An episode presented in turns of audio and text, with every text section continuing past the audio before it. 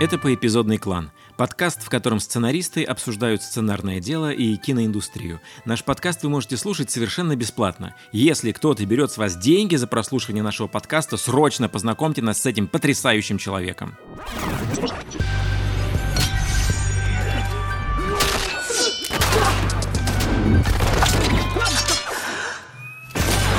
What'd you do? Huh?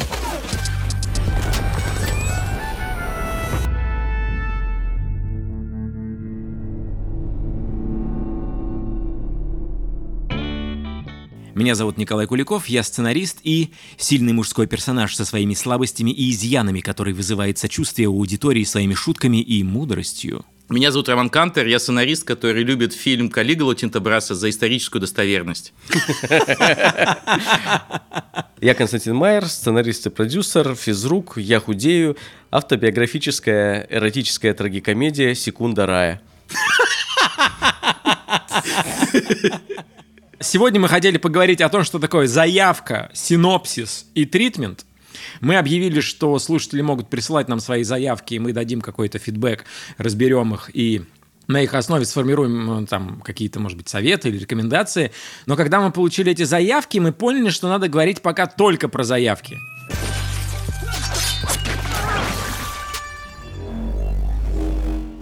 Мне кажется, что э, вообще понимание того, что такое заявка, зачем она нужна, как она устроена, какие чувства и вопросы она должна вызывать, этого общего знания как бы нет, поэтому каждый пишет заявку, как ему приходится. Но поскольку нас слушают сотни миллионов человек – то мы как бы можем уже формировать, э, прости господи, дискурс обсуждения заявки, и мы можем формировать само понятие заявки, которым дальше люди будут пользоваться. Я предлагаю сначала проговорить границы заявки, какие-то параметры, потому что надо определиться, где заканчивается заявка и начинается синопсис, и где заканчивается короткое описание и начинается заявка.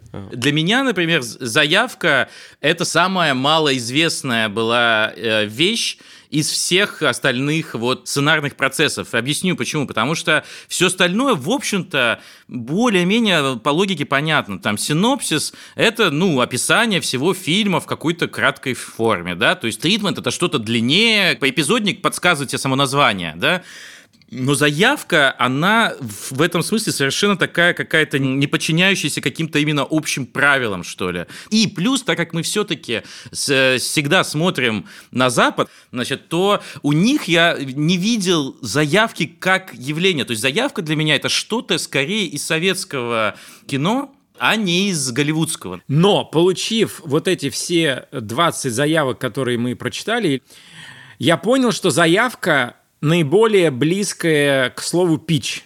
Да. Назовем это литературный пич. Литературный Литератур... пич, по сути, записанный пич, да. И исходя из этого мы можем сформировать несколько требований к заявке, то есть какие, какие задачи она должна выполнять и каких целей должна добиваться.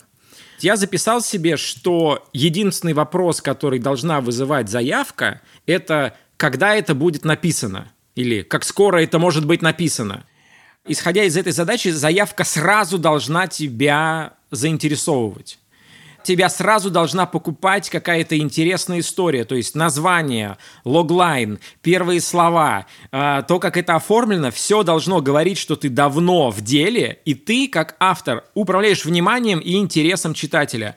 На самом деле, по заявке это уже понятно – Умеет это делать человек или нет? Заявка в ней именно прелесть в том, что ты больше не знаешь про проект, чем знаешь. Да, и, да, и да, да, да, да, да. И, и по ней видно вот эти все белые пятна, но если ты грамотно смог их избежать, а они неизбежно у тебя там есть, то ты крутой. Для меня всегда, например, синопсис казался очень строгим жанром, потому что, блин, ну не знаю я, что у меня там во втором акте, ну не знаю, ну, ну как бы рано еще. И я сейчас напишу какую-нибудь ерунду, все будут понимать, что это ерунда, как бы с первой полки, но мне надо сдать завтра синопсис. А с заявкой ты можешь так хоп-хоп-хоп, избежал этого моментика, сказал, а дальше произошли вот такие-такие-такие, вот смотрите, Smoke Bomb, бах, и, и что-то продал вообще третье. И в этом смысле она такая форма, в которой можно себя проявить. Заявка – это соблазнение. Да. Ты приходишь на рынок, и ты немножко как бы озорной, загадочный, свежий, удивительный, как бы волнующий. Это флирт. Да, это флирт, да, да, да. Это да, да. даже еще даже не первое свидание. Это вот э, такой первая встреча в автобусе.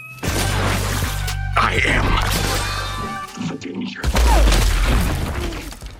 Я когда читал эти заявки, э, я читал и по ходу выписывал себе принципы, чего в заявке быть не должно. Мы будем просто говорить, что, на наш взгляд, не надо делать в заявках. Это проще, и, мне кажется, не вызывает таких вопросов. Это первое. А второе, наш подкаст э, не случайно называется «Поэпизодный клан», а не подкаст «Последняя инстанция». Давай, Коль, ну давай, начинай. Какой первая вещь, которая тебя триггернула? Файл с заявкой не может называться заявка.docx. Браво! Серьезно, потому что это значит, ну то есть я когда получаю файл, который называется заявка docx, я понимаю, что у вас всего одна, Одна. заявка в жизни. То есть я сейчас читаю... Не-не, ну, еще он это- исходит из того, что у тебя это тоже единственная заявка на твоем компьютере. А, да-да-да-да-да-да. Ну вот, это тоже поразительно. Как ты потом найдешь это в письме, как бы? Как ты найдешь это на компьютере? Да, причем не, не один раз встретилась в, эту, под- в этой Да-да-да, не один раз, да-да-да. Да. Синопсис docx, тритмент docx.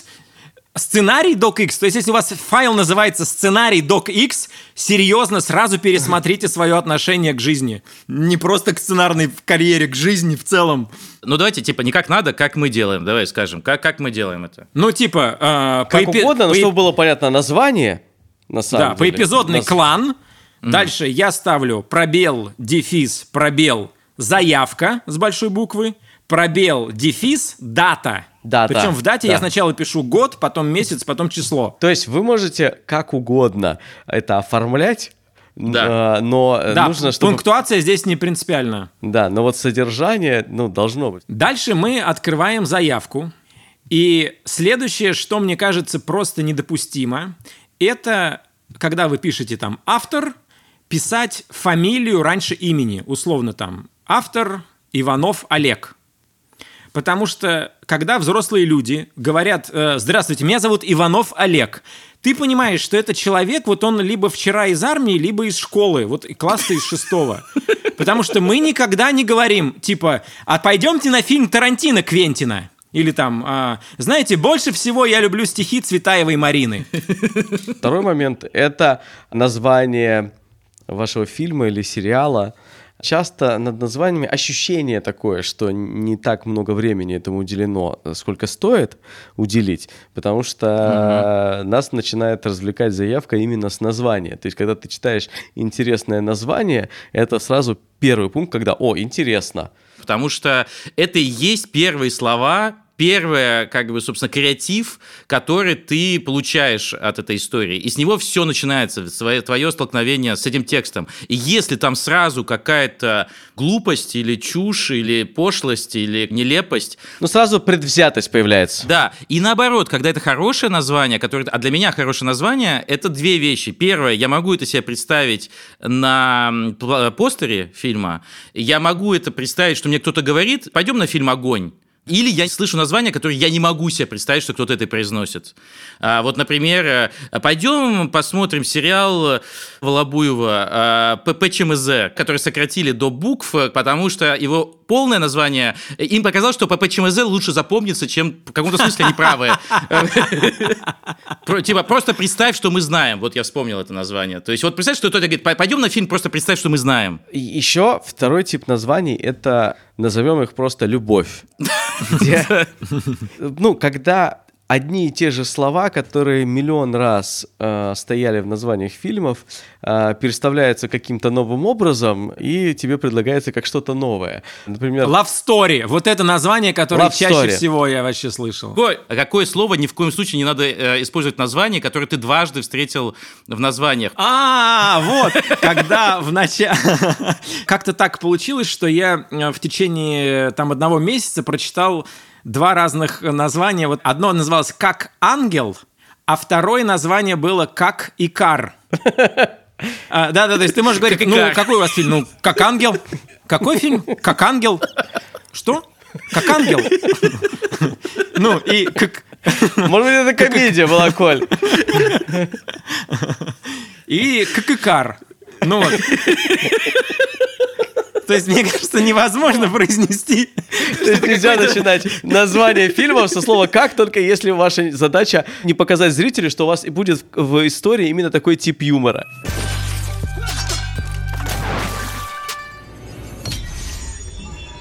Мы с Ромой немножко поспорили еще до э, записи о том, хорошее ли название для истории под названием «Каблук». Вот мне кажется, все очень симпатично подано. «Каблук» — жанр комедия. Ну, не хватает, конечно, тут слова, что это заявка полнометражного фильма, например, чтобы мы сразу понимали, это сериал или фильм. Но все равно. Дальше идет логлайн. А, Жена Стаса стала его начальником. Чтобы самоутвердиться, он идет на тренинг для альфа-самцов, но чем успешнее Стас выполняет задание коуча, тем сильнее его брак трещит по швам. Ну, неплохо, неплохой логлайн. Я хотел обратить внимание автора на то, что зачем-то этот логлайн сдвинут вправо и оформлен как, Как эпиграф. как будто сноска, Эпиграф, да, как эпиграф, Как эпиграф, да. и от этого он становится менее важным. Да, Просто ну, у верстки соглашусь, есть да. свои законы, и это довольно нетривиальное решение. Я не понимаю, какой цели оно добивается. Но желание как бы сразу показать, что э, у тебя некая другая форма подачи информации, оно намерение само, но похвально. И Да, конечно. какие-то фишки, классно. То есть конкретно просто к логлайну это тяжело воспринимать. Логлайн, в принципе, чаще всего приходится распаковывать. Он сформулирован очень как-то грузно, тяжело, пытается втиснуть вообще сразу все туда. И я часто много времени трачу для того, чтобы э, распаковать и понять, э, о чем же речь. А тут эта задача еще усложняется. Вот в тех моментах, когда очень сложно и нужно какую-то информацию донести, старайтесь эту форму упрощать, а не усложнять. Да. При том, что сам по форме, сам, я имею в виду не по верстке, а именно по форме, По сам логлайн э, по формулировке нормальный, рабочий. То есть там можно обсуждать Да, да, детали да, да. и историю, но он не слишком длинный, не слишком короткий, он Да, именно да. в той зоне, и там есть четкость, и, в общем, понятно, о чем история. Но на что я хочу обратить внимание? На название конкретно для этой истории. То есть, это история про то, как чувак идет на курсы альфа-самцов, но фильм называется «Каблук». И вот представьте, вы приходите вечером в торговый центр, например, со своей девушкой, или девушка приходит с мужчиной на свидание, и вот они видят афишу. И там написано «Аватар 3», «Зверополис 2», там фильм э, «Победитель кинотавра» под названием «Ржавчина», и вот Китобой. Почему не назвать это альфач, альфа-самец, самец? Ну вот альфач, мне кажется, для этой истории более подходящее название. Потому что оно говорит тебе о том, что ты попадешь О в мир жанре. не- Во-первых, о жанре, потому что это, очевидно, комедийное название. А каблук, ну, по сути, тоже комедийное название, но оно сильно принижает качество героев. Вот я слышу твой аргумент, и действительно, возможно, название типа альфач, оно было бы как раз на контрасте, что мы понимаем, что это не альфач, и как бы, а называется альфач, и там такой герой, который контрастирует с этим образом. Но каблук мне почему кажется неплохое название, а, потому что она как минимум продает тебе историю. То есть оно как бы хотя бы совпадает с сутью того, о чем этот фильм. То есть оно не абсолютно абстрактно а, какое-то слово, которое у тебя никак не, ничего не ассоциируется. Более того, я могу себе представить, например, совершенно комедийное такое решение постера, на котором есть огромный каблук, который, значит, над... э, И написано альфач. Вот, вот тогда... не уверен, вот не уверен. С Альфачом будет другой постер. Да нет, Там нет, не ну, будет каб- каблука на, на, на постере Альфача. Нет, но тогда ты, понимаешь? получается, нарушаешь принцип шоу «Don't tell». То есть на постере изображать э, каблук и писать каблук, ну, мы, может, это просто изоб- изобразить и стрелочку вот так вот сделать. Если мы говорим о том, что тебе надо заинтересовать и проявить в э, читателе или слушателе какие-то эмоции, связанные с тем, что он представляет себе масштаб, что там может происходить, как потом продюсер пойдет этот проект продавать в другие места. Вот представь, Александр Ефимович выходит на сцену э, фонда кино, вот что лучше будет звучать в его устах, каблук или альфач? Нет, Альфач, безусловно, безусловно, лучше. Мы же не про это спорим. Просто ты придумал, ну, хорошее название. Вот, э, на самом деле, о чем эта история. Как бы ты придумал неплохое название, которое действительно, возможно, и, скорее всего, лучше подходит к этому фильму. Но это не значит, что изначально название совсем не работает. Еще пишут часто э, рабочее название. Как вы к этому относитесь? Не говорит ли это об адекватности? Говорит. Да, это вот, это говорит об адекватности, да. То есть, Да. например, у нас есть другой пример. Заявка называется «Эхо реальности». Кому-то что-то представляется, но дальше авторы пишут альтернативные названия, двоеточие, код разума, побег в реальность, виртуальный предел, нереальный предел. И я себе поставил заметку, что это очень э, неуверенные авторы, которые выложили нам весь свой мозговой штурм. Да, так и есть. Да, вот здесь, мне кажется, не должно быть никакого спора. Это, очевидно, не самая лучшая идея писать все альтернативные названия, которые при этом часто отличаются одним словом или падежом. По- Поверьте мне, человеку, который отправил в 2011 году заявку, которая через три названия через или было. Э, Это не работает. А ты помнишь название? Как... Это ты этот Да, ряд да, помнишь? да. Давай, Я давай, заявку нашел. давай. Давай. Хорошо. Значит, первое название. Мама, папа, познакомьтесь, это Артем, мы знакомы две недели, и теперь он будет жить с нами. Я думаю, вот Это это, название? я придумал, да, название первое. Да. Или я пишу «Щенок моей дочери». Вот такое название. А, И, третье было, я думаю, я вам покажу, что я могу и супер короткие, и супер длинные. Просто щенок.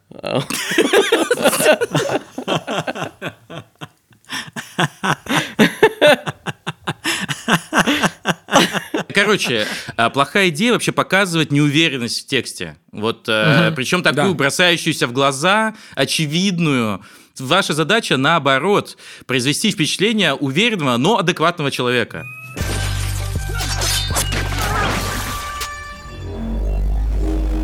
Вот мне пару раз попалось, где люди пишут свою биографию до О, еще... да, да, я Да. тоже хотел это обсудить. Да. Вот сразу после названия... Сразу после названия, да, идет биография. Вот что вы, я такой не встречал на самом деле раньше. То есть почему мне кажется, что это неправильно? Потому что автор, которого мы не знаем, сходу рассказывает нам, какой он классный, вместо того, чтобы рассказать э, классную историю. И вот заявка, про которую мы говорим, идет название, потом имя автора, его контакты, и дальше три абзаца о том, где он учился, какие премии он получил, какие у него книжки вышли, и только потом уже жанр, формат, там, логлайн, только после этого. Ну, как бы автор пытается нам продать себя через регалии, а не через интересную историю.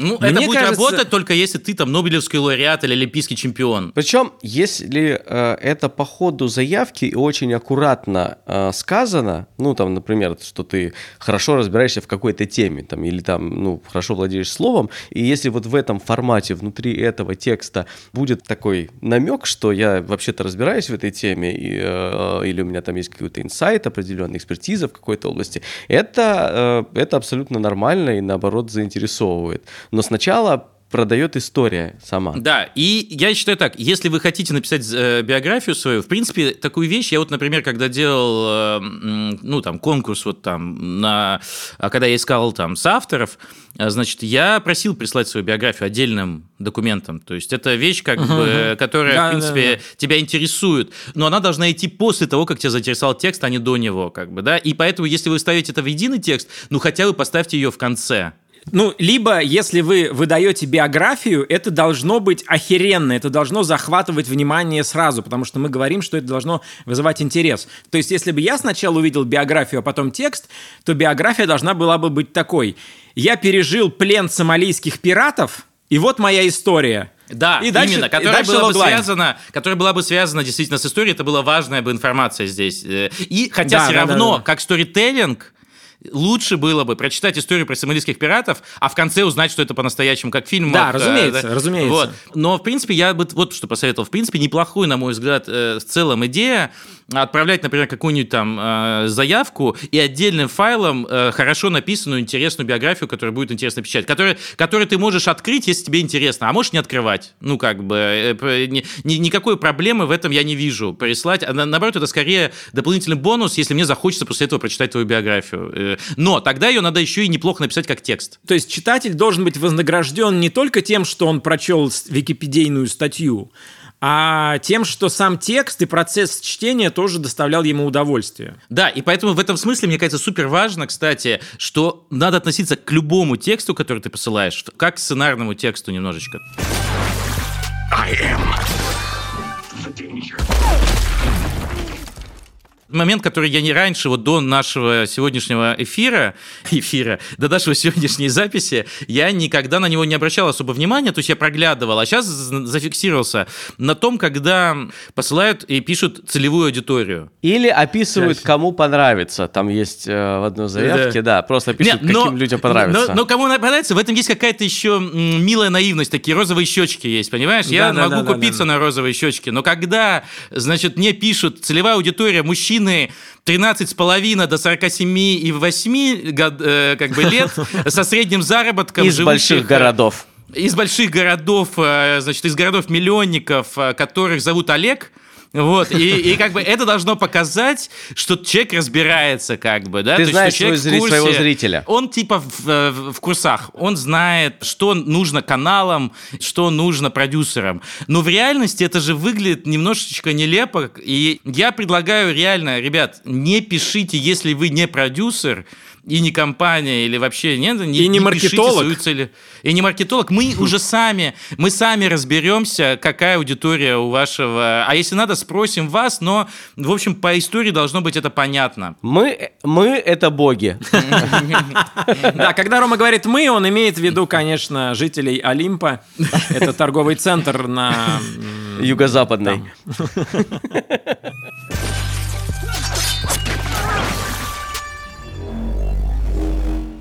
Кость, у тебя есть какие-то pet peeves, которые ты нашел? Помимо да, того, что говорил, э, референсы, когда э, количество референсов О. а, просто невероятное, они абсолютно разные, и ты, ты- я такой сижу, думаю, так, а что же вообще общего может быть у теории большого взрыва и настоящего детектива? Да, американский пирог и бойцовский клуб. Вот такие ты видишь, да, там э, референсы в одной. такой, так, сейчас я, я раскушу этот орешек, я справлюсь.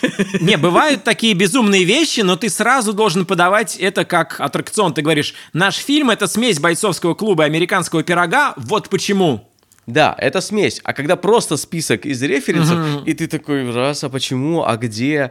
причем за границей, там во время питчинга, или когда ты как корот- короткое описание делаешь, все равно просят написать, ну, есть вот эта форма, что-то, там, название какое-то, МИЦ, другое название, там, теория большого взрыва, Да. МИЦ, Встречает, Fight да, Club, да. вот, да, бойцовский клуб, встречаются, и это значит, ты всего два, там нет три-четыре названия, Но, кстати, референсы, вот почему я говорю, что единственный вопрос, который должна вызывать заявка, это как скоро это может быть написано. Потому что сочетание референса и того содержания, которое выдается в заявке, не должно тебя конфузить. Там вот есть, например, одна заявка на веб-сериал, который очень прикольно оформлена, там есть фотки, классная презентация, но там история про то, как молодая пара после свадьбы сбегает в Москву и начинает там жить, а в референсах The End of the Fucking World. Ну, я уверен, вы знаете The End of the Fucking World. Это классный, в общем, э, сериал про парня и девчонку, которые там э, сбежали из дома, походу убили педофила, за ними гонится полиция, они переживают там вообще супер приключения. И вот они молодые. И ты сравниваешь это со своим сериалом, в котором парень и девушка просто живут в Москве. И вот поскольку они молодые, они испытыв- испытывают трудности. Ну, понятно, если ты молодой, ты в Москве, и откуда ты приехал, неизбежно будут трудности. Но у них трудности типа снять квартиру, а в референсе The End of the Fucking World убитый педофил. Причем я, когда читал эту заявку, прочел, думаю, так, возможно, они имели в виду, на самом деле, не то, что мы сейчас, не то, что я сейчас читываю, и вообще имели в виду просто какую-то тональность, вот такой стиль, Да, как бы. да. Я думаю, это, И я это они имели в виду. это читаю, они да, имели но, в виду. но, да, но, да. но. Дальше читаю до конца, дохожу, и там отдельно есть тональность. И описание тональности юмористическое с наличием драматических откровенных жизненных тем. Я думаю, так, то есть, подождите, не- это не то. И дальше пример. Ольга, 257 причин, чтобы жить. Я такой думаю, подождите, а как же, а end the fucking world? Я прям понимаю, почему это произошло. Смотрите, все очень здесь просто. Ребята хотят сказать, смотрите, мы смотрим классные сериалы, а вот, и мы молодые, это про молодых, и мы вот мы хотим делать клевое, как на платформах. Но вы сами пишете референсы в заявках? Или писали референсы в заявках? Ну, Да, пис- да, да, писали, бывало, бывает. конечно. В зависимости от задачи, Да, да, на да. самом деле. Ты иногда не пишешь, иногда пишешь, вот если тебе, ну, хочешь передать какую-то сложную а, эмоцию, которую тяжело выразить в тексте как-то, чтобы не увеличивать всю эту конструкцию, не делать ее громоздкой. И если референс помогает справиться с этой задачей, ну, я вообще ничего плохого в этом не вижу. Но с референсом у меня просто последнее, что хотел сказать. У меня есть такой только момент, что чуть-чуть, знаете, меня задевает что-то, когда человек пишет какую-нибудь историю, там, не знаю, ну, какую-нибудь провинциальную черную комедию, а потом пишет референс, там, типа, Тарантино, Гай Ричи, э, Да, Макдо- да, да, Макдона. да, Представляешь, а, в Голливуде приходят э, заявки, которые они не пишут, но это вся история вымышленная. Поэтому, значит, приходит заявка в Голливуде, и там пишут референсы нашего фильма «Берегись автомобилем», «Брат». Как бы то, то есть я, к тому, я к тому, что в этом есть чуть-чуть такое, ну, ну, легкая провинциальность именно в том, что когда ты говоришь про какие-то вещи очень локальные, а приводишь примеры каких-то огромных большебюджетных хитов, которые явно сложно будут соотноситься с тем, что у тебя в итоге на выходе получится. Мы в кино давно. И вот с тех пор, вот с того момента, как мы вошли в кино, каждый год, грубо говоря, мы встречаемся с питчем или с какой-то идеей, или со сценарием, или с презентацией фильма, который будет в духе Тарантино и Гая Ричи. И это значит, что когда человек так пишет, типа, у меня хватит таланта взять этот уникальный стиль, эту авторскую интонацию, ради которой люди ходят на фильмы этих людей, и я, человек, которого вы не знаете, сделает точно то же самое, что Тарантино и Гай Ричи. Да, ты, ты, ты важный, ты, ты, кстати, важный сейчас момент Или. Уэс, Это еще- Уэс Андерсон. Сейчас еще Да. много пошло Уэса Да. Андерсона. Ну, смотрите, А, да, это да. вот с Вас Андерсоном очень важный момент. Это даже не про то, что там таланта хватит или не таланта, просто употребляется очень характерный специфический стиль этого автора, который и работает только потому, что он его. Его нельзя воспроизвести, это будет плохо, только если ты пытаешься Паро- сделать пародию, выглядеть. пародией или там что-то еще. Как прямая вещь, это не будет работать, потому что настолько индивидуальный стиль. То есть невозможно снимать, как Вес Андерсон. Это будет нелепо. Но, но если ты скажешь, я смешаю Веса Андерсона с фильмами э, «Веселые ребята», вот здесь уже что-то возникает. Ты такой, хорошо, так, интересно, два таких странных референса.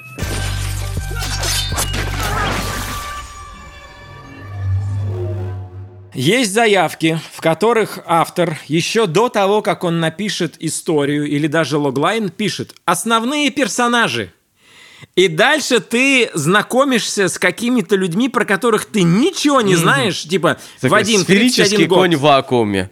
Да, да, фотограф из Москвы, который мечтает там о чем-то. Ты, так, Ты, так, ты за- ну, ты за- вы запоминаете это, вот когда прочитали? Я Нет, никогда не могу нет. запомнить. Я никогда не могу запомнить ничего из того, что там написано вообще. Никогда. Вот более того, вспомните, вот если вы пишете такую заявку, вспомните пьесы, которые вы читали в школе или там э, в институте, или если вы до сих пор читаете пьесы, например, можете их открыть, если они у вас на столе лежат. Вот вы читали описание персонажей в самом начале, но это же было проклятие, потому что ты хочешь получить какое-то удовольствие от текста, а тебе надо выполнить домашку. Прям сразу Да, надо выполнить этом домашку. Абсолютно. И все же, все же перелистывали эту страницу сразу, и только к ней возвращались по ходу. Но даже в этом случае, вы помните, как там они описаны? Одной строчкой, там, типа, помещик, 35 лет. А здесь ты читаешь целую, блин, э, ну, там, какого цвета у него носки. Как будто это имеет значение для этой истории. Я знаю историю, э, которую мне рассказал человек, которому рассказал другой человек. Э, Про сериал э, «Универ», потому что когда разрабатывали его, и вот писали описание персонажей, прям, как бы сказали, должно быть описание персонажей, чтобы вообще все было понятно про этого человека от и до. И там э, был персонаж Алочка, как бы такая архетип блондинки, и они придумали, чтобы она не была такой стереотипной, придумали, что у нее есть шестой палец на ноге. И писали шестой палец на ноге. Вот, и поэтому она как будто раздеваться боится, даже за этим логика там есть какая-то. Как вы думаете, сколько раз в сериале «Универ» упомянулся шестой палец, его или показали его? Как вы думаете, сколько раз? Ни разу. Эта информация никогда вообще не пригодилась и не была нужна. И это сериал, у Поэтому- которого 386 эпизодов. Да, да, три-.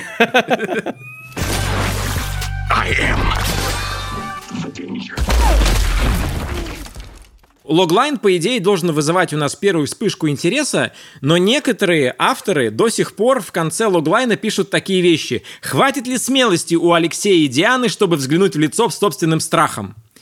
Вот мне Вопрос кажется, конце, что вот да? это... Вот что вот эта формула, типа, Удастся ли Вадиму Интрига. Да, удастся ли Вадиму Интрига. одолеть что-то там и то-то? Это настолько уже клише и настолько это неинтересный вопрос, удастся ли Нео найти Морфеуса и победить Матрицу? Зачем это писать? Ну, уже много раз был задано, задан этот вопрос именно в такой форме. Ни у кого он уже не вызывает интереса. Из анонса телепередач такая фу- Вот. формула. Удастся ли? Ну и самое главное, что ни один читатель в этот момент не задает себе этот вопрос и не хочет на него получить ответ. Хорошо, какие еще проблемы с логлайнами могут быть? Когда автор эм, настолько переживает, что сейчас логлайн вообще весь кайф раскроет, и дальше эм, невозможно будет рассказывать, и он настолько общими словами все формулирует, что вообще в Вот. итоге непонятно, о чем речь. Смотрите, да, я сейчас вам прочитаю логлайн. История о том, можно ли построить прочные и долгие отношения, если тебе не больше 20, а твой цветочно-конфетный период на- нарывается на быт и зависимость от родителей. Это вся та же заявка «Щенок моей дочери», которая вам так понравилась. Блин, я даже не смог понять это, понимаешь? Я что-то я не смог соединить эти слова. Я подумал, что у меня Э, микроинсульт произошел по ходу того, как ты это Я произносил. сам, когда перечитывал, его, потому что я, ну, я не видел эту заявку 9 лет, э, и когда перечитывал, я сам пытался распаковать, что я э, вообще вкладывал в это, Да. имел в виду. Но натолкнуло меня на, это открытие найти заявка, которая, ну, интересно, одну и ту же мы думаем или нет. Да, давай, вот это. Это драма с элементами хоррора, в которой внешние препятствия, ожидающие их на пути, помогают героям осознать их внутренние да, да, переживания. да, да. Да. Вот то же самое можно сказать про сияние, понимаешь? Да, То же самое можно сказать про It Follows. Это вообще по-моему из учебника формулу вставили, Да, а да, поставить конечно. переменные подставить забыли. Забыли, А, да, да, да, да, да, да, собственно. Главный герой, интересный главный герой, обладающий уникальной целью, отправляется в захватывающее приключение, на пути, э, и на, э, на пути которого встают непреодолимые препятствия и злодей, который в целом Да. очень интересно. Так, так, и что же дальше? Преодолев Сможет эти препятствия и герой? одолев злодеев, герой изменяется и, и добивается своей цели. Вот Ребят, э, ну как и- идеальная Да. заявка. А это, кстати, на рынке, на котором нельзя выкладывать по каким-то причинам на прилавок то, что вы продаете. И вот просто люди стоят, и их задача, собственно говоря, объяснить словами продать. И вот э, это также, значит, крупный фрукт, а, значит, с очень известной сладостью. Да, нет, крупный фрукт, но не ананас. Я хочу извиниться. Слушайте, мы сейчас как бы смеемся над этим всем, и, ну, потому что мы уже три часа говорим, и мы вообще любим посмеяться. Вот, но э, я хочу просто, простите, авторы, это не, это не лично к вам, это к вашим текстам, и э, мы Да, просто ну, надеемся, и к что- моим текстам. Да. Я поэтому прочитал, Да, что я точно да, так у же нас, вообще поверьте, писал. поверьте, у меня-то есть такие же или хуже, как бы, то есть э, тексты. И, Конечно, и я думаю, моего- или хуже все-таки. Или хуже, да. или хуже. В основном или хуже. Воспримите это как какую-то, ну, позитивную вещь, которая может вам помочь. э, А э, если да. вы не воспримете, то вы плохие. Так, поехали. А, Вот так общо описывать не нужно. Да. И, ну, а вторая, вторая, второй бич, скажем, это когда супер-супер детально пытаются описать, вместить как можно больше информации э, вот в это предложение. Потому что сказали, значит, что должно быть все сформулировано в одном предложении. Логлайн — это одно-два предложения, э, которые опис сразу продают и описывают суть. И что многие продюсеры дальше даже и не читают, если это э, в- не будет э, необходимых, значит, переменных в, этом, в этой формуле. И ты все туда пытаешься уместить, потому что тебе кажется, так, если он дальше не будет читать, то надо обязательно сказать, что у него золотой зуб. Если не сказать, то вообще ничего не сработает. А, вот это вторая вещь, которую я бы которую я бы предложил избегать. Я с тобой согласен.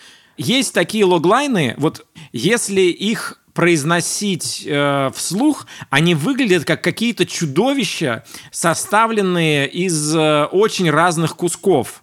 Если логлайн так сформулирован, что его можно реально произнести вслух, то есть в такую форму, скорее, сейчас переформулирую, Колин, тезис. Если произнести вслух, и это звучит живо и интересно, то все ок. Постарайтесь просто Да. м, говорить Это вслух самый его, простой тест. Самый простой тест. И второй тест, если вы сказали это какому-то человеку, и он понял что вы сказали. Да, и сразу говорит, а, ну понятно. Ну, и дальше он говорит, либо я стал смотреть, либо, ну, это не мое, но неважно. Самое главное, он понял, что это в целом за фильм. Он получил какое-то представление. I am the danger. Мы, конечно, сегодня много смеялись и иронизировали над этими заявками, формулировками, их э, формой и так далее. Но, как э, говорил Антон Иго, Антон Эго, точнее, конечно, правильно будет сказать, в финале фильма «Рататуй», он говорил, что быть критиком э, очень легко, потому что ты в основном э, что-то ругаешь. Но смелость критика в том, чтобы увидеть что-то хорошее и защитить это. И на эту смелость идут не все. Чтобы это не было каким-то просто роустом, э, прожаркой этих э, заявок, э, давайте реально обсудим, какую форму заявки... То есть понятно, что нет идеальной формы заявки, но какую форму заявки мы бы сочли рабочей. Название. Дальше хорошо бы, чтобы мы понимали, что это, что это за жанр документа. Это заявка сценария, например, полнометражного фильма или э, восьмисерийного сериала или э, 16-серийного ситкома. Ну, что-то, то есть, очень короткое, чтобы мы понимали в целом формат. Да, да, Да. В общем, в общем формат, в общих чертах. В общем, формат, да. При этом э, фишка же в том, что если это заявка, то, возможно, у вас еще нет всего сериала, и вы сейчас думаете, что у вас должно быть 16 серий, а потом фигак продюсеры поймут, что их там 12 нужно или 8. Ну, то есть, э, это не не то, что высечено в камне, и не нужно на этом настаивать. Просто название, заявка, либо это полномет- полнометражного фильма, либо там сериала э, с какими-то сериями.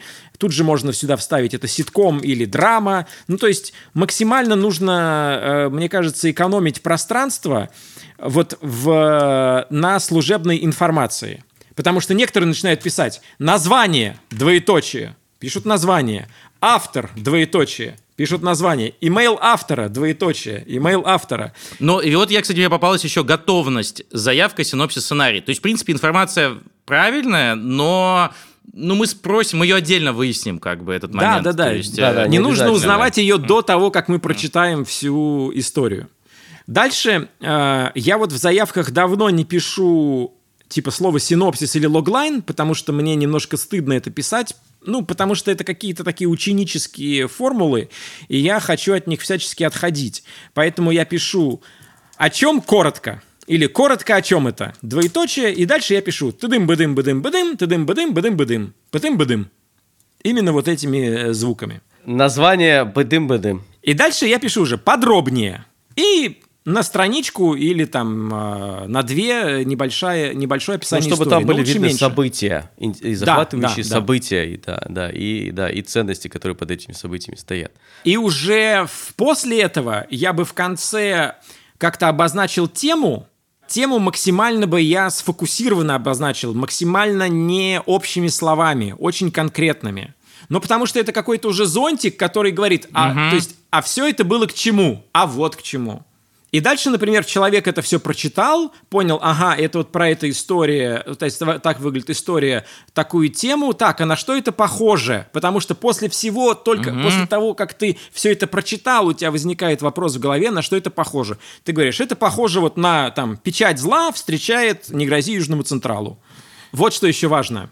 Когда вы заходите на какой-то жанр или управление какими-то сложными материями, важно понимать, что вы этим жанром или этими материями владеете. То есть, если у вас заявка на комедию, в тексте должны быть смешные фразы. То есть, человек, читая это, должен, ну, хотя бы пару раз засмеяться. И поверьте, с хоррорами, кстати говоря, э, это тоже работает. То есть, когда ты какое-то ощущение жути, жути они создают, Да, с триллером ощущение саспенса как бы надо передать э, текстом.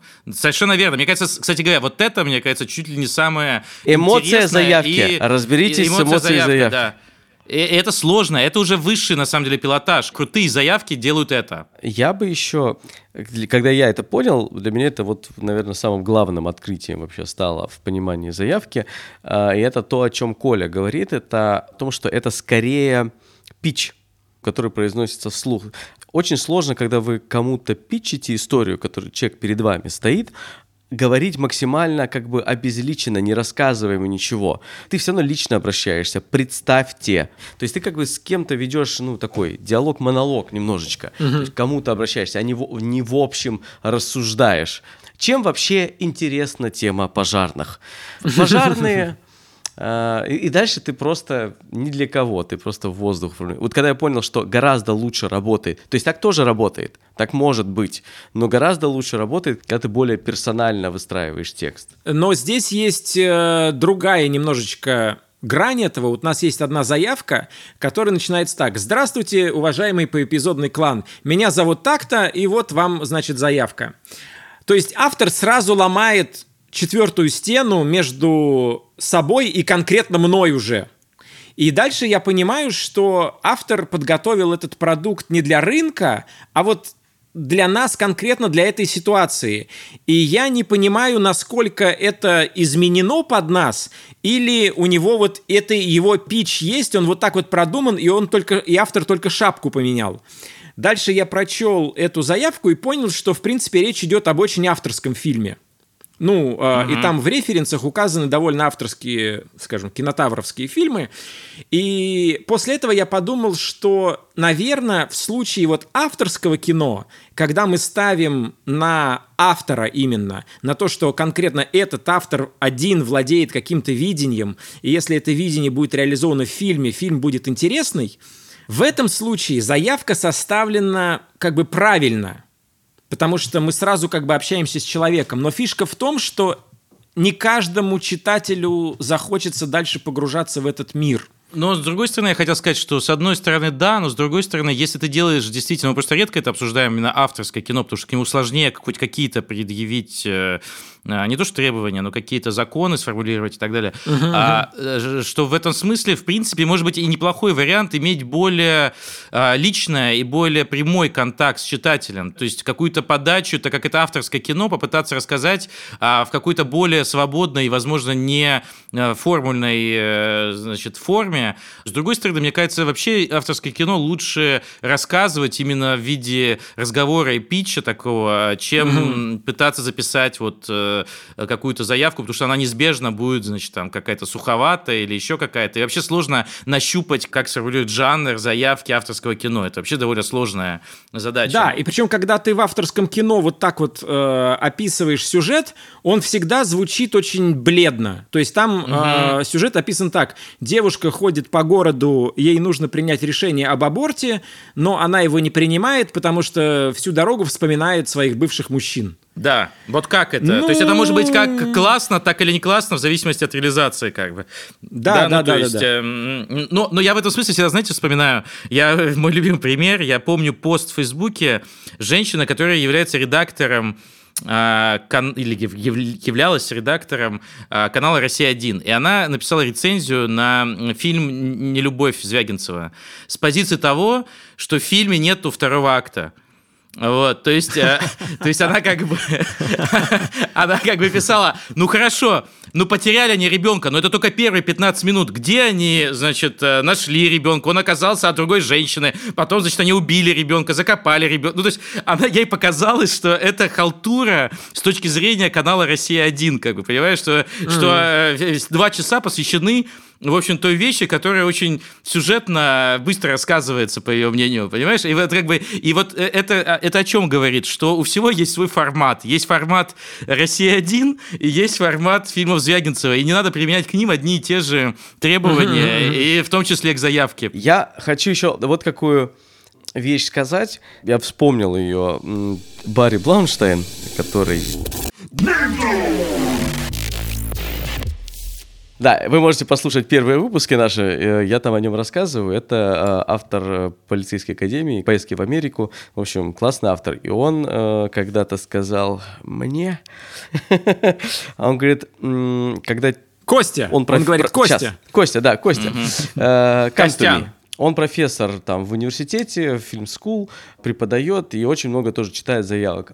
И он всегда повторяет, что мы отказываем не тем фильмам, которые нам приносят, вот когда заявки, там, ну, какие-то описания, истории, пич. Мы отказываем фильмам в нашей голове. То есть пытаюсь перевести так коряво, но в том значении, что это мы, исходя из текста, который получили это, исходя из этого сказал, представляем какой, какой-то фильм и ему отказываем.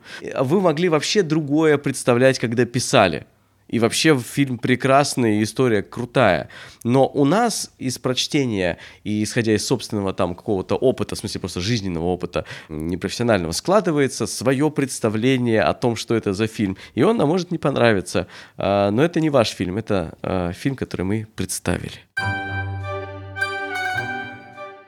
Это был поэпизодный клан, подкаст студии «Либо-либо». Над подкастом работали редактор Андрей Борзенко и Ильдар Валиулин, продюсер Павел Боровков, звукорежиссер Павел Цуриков, композитор Кира Вайнштейн, дизайнер обложек Нина Итова.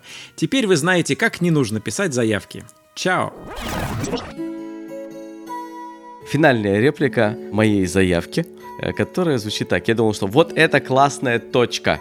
Написано «просто мусли», то есть, во-первых, опечатался – не мысли, просто, а просто мусли. Просто мусли. Музыка один из героев сериала, она отражает эмоции и переживания героя. Вот такая. Это просто, это все были наши мусли вслух, ребята, не обижайтесь.